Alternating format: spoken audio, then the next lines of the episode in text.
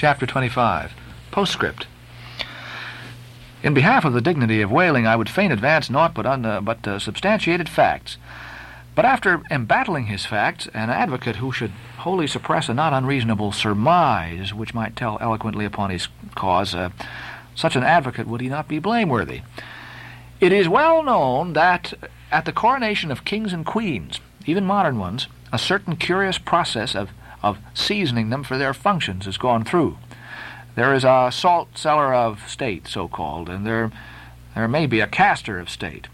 How they use the salt precisely, who knows? Certain I am, however, that, that a king's head is solemnly oiled at his coronation, even as a head of salad.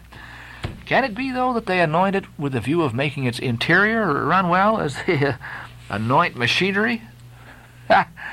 Much might be ruminated here concerning the essential dignity of this regal process, because in common life we esteem but meanly and contemptibly a fellow who anoints his hair and uh, palpably smells of that anointing.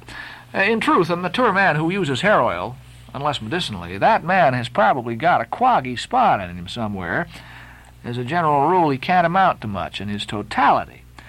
But the only thing to be considered here is this what kind of oil is used at the coronations? Certainly it cannot be olive oil, nor macassar oil, nor, nor castor oil, nor bear's oil, nor train oil, nor cod liver oil. What then can it possibly be? But sperm oil, in its unmanufactured, unpolluted state, the sweetest of all oils. Think of that, ye loyal Britons!